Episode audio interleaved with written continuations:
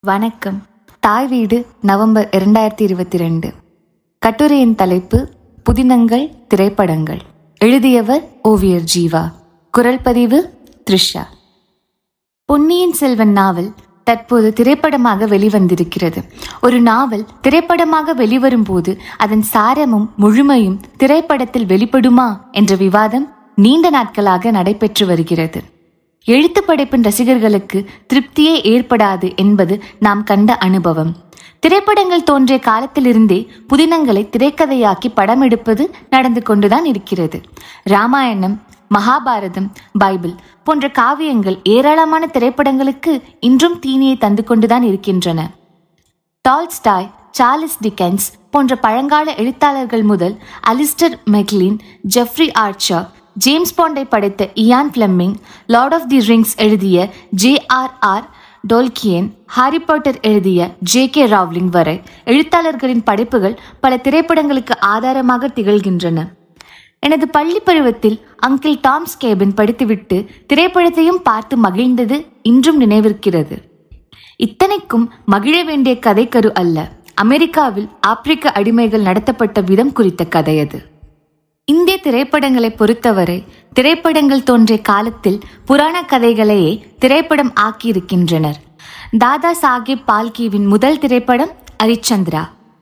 மெல்ல மெல்ல சமூக திரைப்படங்கள் உருவாக்க முயலும்போது இலக்கிய படைப்புகளை பயன்படுத்த துவங்கினர். நாடக மேடையும் அதே காலகட்டத்தில் தான் சமூக கதைகளை மேடையேற்ற துவங்கியது.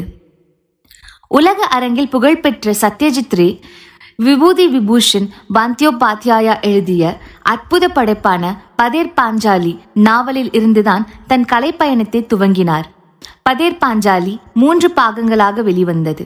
பதேர் பாஞ்சாலி அபராஜிதோ அபுர் சன்சார் என்ற திரைப்பட காவியங்களாக உருப்பெற்றது. ரே ஒரு சிறந்த எழுத்தாளர். பல சிறுகதைகளையும் புதினங்களை எழுதியவர். ஆனாலும் பெரும்பாலான தம் திரைப்படங்களுக்கு வேறு எழுத்தாளர்களின் படைப்புகளையும் பயன்படுத்தி கொண்டார். ட்ரைலாஜி வரிசையில் ராயும் அவருடன் சமகாலத்தில் இயக்குனர் மிருணால் சென்னும் ஆளுக்கு மூன்று கல்கத்தா திரைப்படங்களை இயக்கினர். அவற்றில் சத்யஜித் ரேயின் மூன்று திரைப்படங்களுக்கும் வேறு பிரபல வங்கமொழி எழுத்தாளர்களின் படைப்புதான்.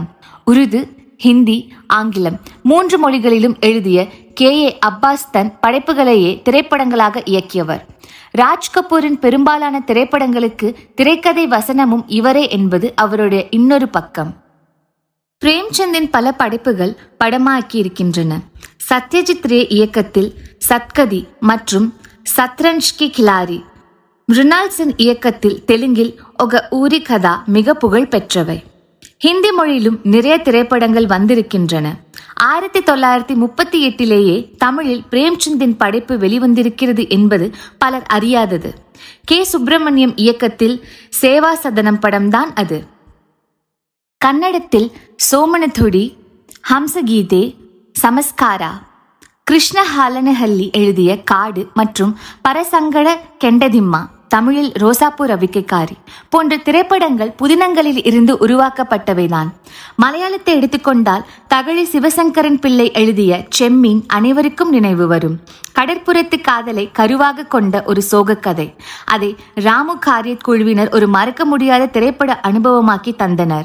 சலீல் சௌத்ரி இசையமைத்த அற்புத பாடல்கள் மார்க்கஸ் பாட்லேயின் ஒளிப்பதிவு ரிஷிகேஷ் முகர்ஜியின் படத்தொகுப்பு ராமு காரியத்தின் இயக்கம் சத்யன் ஷீலா மது ஆகியோரின் நடிப்பு அனைத்தும் சேர்த்து இந்த திரைப்படத்தை பெரும் உயரத்துக்கு கொண்டு சென்றன. தகழியின் அனுபவங்கள் பாலியச்ச கல்லு ஏனிப்படிகள் போன்ற புதினங்கள் படமாயின. அவருடைய கயறு பெரும் புதினம் பல பாகங்களாக பிரித்து வெவ்வேறு திரைப்படங்களாக வெளிவந்திருக்கின்றன. மலையாளத்தில் புகழ்பெற்ற திரைக்கதையாசிரியர்களான எம் டி வாசுதேவன் நாயரும் பத்மராஜனும் ஏற்கனவே நாவல்கள் சிறுகதைகள் எழுதி புகழ்பெற்றவர்கள் இயக்குநர்களாகி தங்கள் கதைகளையே இயக்கியவர்களும் கூட. நடிகரும் இயக்குனருமான மதுபால் தானே ஒரு சிறந்த சிறுகதை எழுத்தாளராக இருந்தபோதும் பிற எழுத்தாளர்களின் படைப்புகளை தான் இயக்கிய திரைப்படங்களுக்கு பயன்படுத்தியிருக்கிறார். அவற்றில் ஒன்று ஜெயமோகன் எழுதிய ஒழிமுறி.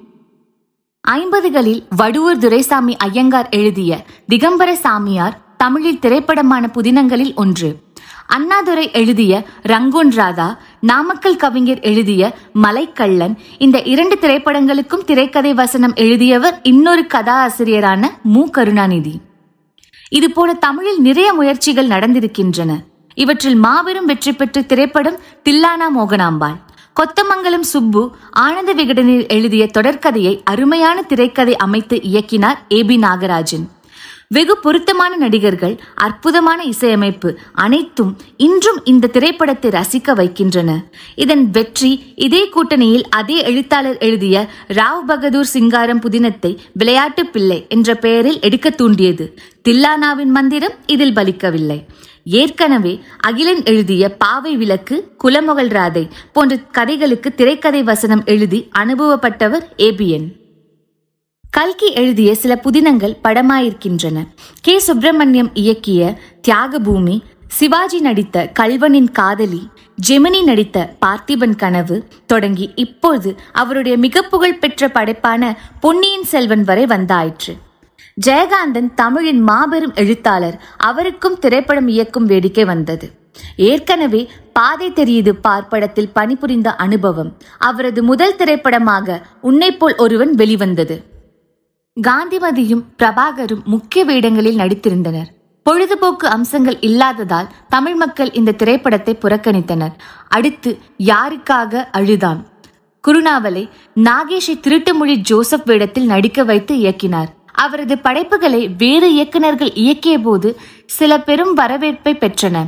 கே. விஜயன் இயக்கிய காவல் தெய்வம் பீம்சிங் இயக்கிய சில நேரங்களில் சில மனிதர்கள் ஒரு நடிகை நாடகம் பார்க்கிறாள். கருணை உள்ளம் போன்றவை குறிப்பிடத்தக்கவை. பாரிசுக்கு போ மலையாளத்தில் மம்முட்டி நடிக்க சாரோவரம் என்ற பெயரில் வெளியானது. பி லெனின் இயக்கிய ஊருக்கு நூறு பேர் யாருக்கும் நினைவில்லா திரைப்படம் ஆனது. மூதறிஞர் என்று அழைக்கப்பட்ட ராஜாஜி எழுதிய திக்கற்ற பார்வதி சிங்கிரம் ஸ்ரீனிவாச ராவ் இயக்கத்தில் தமிழில் வெளியானது. வெகு சிலரே இந்த திரைப்படத்தை பார்த்திருப்பார்கள். சுஜாதாவின் பல புதினங்கள் படமானாலும் வெகு சிலவே வெற்றி பெற்றன. கரையெல்லாம் செண்பகப்பூ பிரியா காயத்ரி போன்ற திரைப்படங்கள் கொஞ்சம் பேசப்பட்டவை. ராஜேஷ்குமார் ராஜேந்திரகுமார் போன்ற எழுத்தாளர்களின் படைப்புகள் சில திரையை கண்டிருக்கின்றன. ஹிச்காக் இயக்கிய சைக்கோ படத்தின் உள்ளூர் பிரதியான மூடுபனி டைட்டிலில் கதை ராஜேந்திரகுமார் என்று இருந்தது நீல பத்மநாபன் எழுதிய தலைமுறைகள் கௌதமன் இயக்கியத்தில் மகிழ்ச்சி பெண் என்ற பெயரில் வெளிவந்தது. தலைப்பு முதல் நடிகர் தேர்வு வரை பல தவறுகள் இருந்ததால் யாருக்கும் மகிழ்ச்சி தராமல் போய்விட்டது. சாண்டில்யன் ஏற்கனவே திரைத்துறையில் போர்ட்டர் கந்தன் போன்ற திரைப்படங்களில் பணிபுரிந்த நிலையில் இருந்தும் அவரது புதினங்கள் திரைக்கு வந்தது போல நான் கேள்விப்படவில்லை. ஜீவபூமி என்ற அவரது புதினம் சிவாஜி நடிப்பில் பாதியில் முடங்கி போனது. மகரிஷியின் பல கதைகள் திரைப்படம் ஆயின. கே எஸ் கோபாலகிருஷ்ணன் இயக்கிய என்னதான் முடிவு மிகவும் சிறப்பான ஒன்றாகும். மணியன் எழுதிய சொல்லத்தான் நினைக்கிறேன் இதய வீணை போன்ற திரைப்படங்கள் அனைவருக்கும் நினைவிருக்கும். தி. ஜானகிராமனின் மோகமுள் ஞானசேகரின் சிறப்பான இயக்கத்தில் இளையராஜாவின் அற்புதமான பாடல்களோடும் வந்திருந்தாலும் பொதுமக்களை ஈர்க்கவில்லை. மகேந்திரன் இயக்கிய முதல் திரைப்படம் முள்ளும் மலரும் உமாச்சந்திரனின் நாவலில் திரையாக்கம். நிறைய மாற்றங்கள் செய்து புதிய வடிவம் தந்தார் மகேந்திரன். அடுத்து வெளிவந்த உதிரிப்பூக்கள் புதுமை பித்தனின் சிற்றெண்ணையை தழுவியது. ஆனால் மூளைக்கதைக்கும் திரைப்படத்திற்கும் சம்பந்தம் குறைவு என்று கதையை படித்தவர்கள் சொல்ல கேள்விப்பட்டிருக்கிறேன். தமிழில் வெளிவந்த சிறந்த படங்களில் உதிரிப்பூக்களும் ஒன்று. பொன்னீலனின் உறவுகள் கதையை பூட்டாத பூட்டுகள் என்ற பெயரில் எடுத்தார். அவ்வளவு சிறப்பாக பேசப்படவில்லை. பின்னர் அவர் இயக்கிய படங்களில் சில எழுத்தாளர்களின் கதைகள். நாஞ்சில் நாடனின் தலைகீழ் விகிதங்கள் தங்கர் பச்சானின் இயக்கத்தில் சொல்ல மறந்த கதை ஆனது சமீபத்தில் வெளிவந்த மண்டேலா என்ற திரைப்படமும் இவர் எழுத்திலிருந்து எடுத்ததுதான். இயக்குனர் பாலா நாஞ்சில் நாடன் மற்றும் ஜெயமோகன் போன்றவர்களின் கதைகளை படமாக்கியிருக்கிறார். வெற்றிமாறன் ஆட்டோ சந்திரன் எழுதிய லாக்அப் கதையை விசாரணை என்றும் பூமணி எழுதிய வெக்கை கதையை அசுரன் என்றும் படமாக்கின்றனர். இப்படி சொல்லிக்கொண்டே போக பல திரைப்படங்கள் இருக்கின்றன. பல நூற்றாண்டு சரித்திர பின்னணி கொண்ட கதைகள் ஏனோ புராண படங்களைப் போல அதிகமாக தமிழில் தயாரிக்கப்படவில்லை.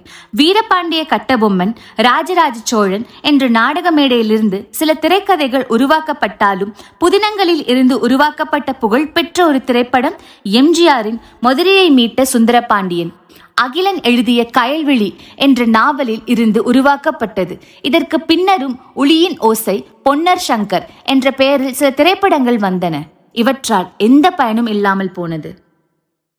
கல்கி எழுதிய பொன்னியின் செல்வன் பல பல பதிப்புகளை கண்ட நூல் இன்றும் பல்வேறு பதிப்பகங்கள் வெளியிட்டு வருகின்றன. அதன் கதை சுருக்கமும் ஆடியோ பதிவுகளும் காமிக்ஸ் வடிவங்களும் மிக பிரபலமாக திகழ்கின்றன. இன்றும் இந்த புதினத்தை ஆராதிப்பவர்கள் ஆயிரக்கணக்கில் உள்ளனர். எம்ஜிஆர் முதல் பலர் இதை திரைப்படமாக்க முயன்ற பின்வாங்கியிருக்கிறார்கள்.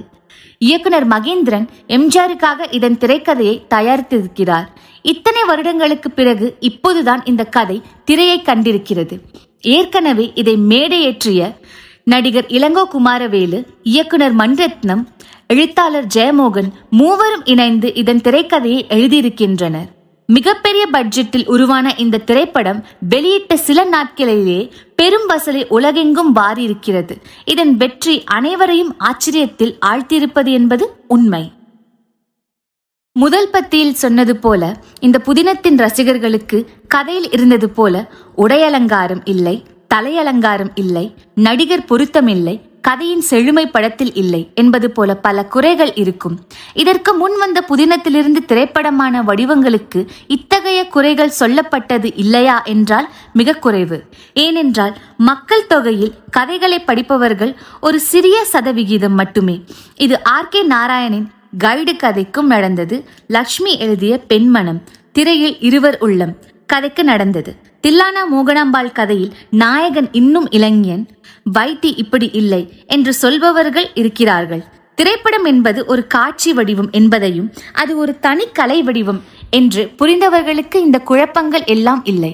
காட்சி வடிவமாக பொன்னியின் செல்வன் முதல் பாகத்தில் உடை அலங்காரம் தமிழ் சூழலற்ற அரங்க அமைப்புகள் அழுத்தமுள்ள ஒரு கதாபாத்திரம் கூட இல்லாமை போன்ற பல குழப்பங்கள் இருக்கின்றன.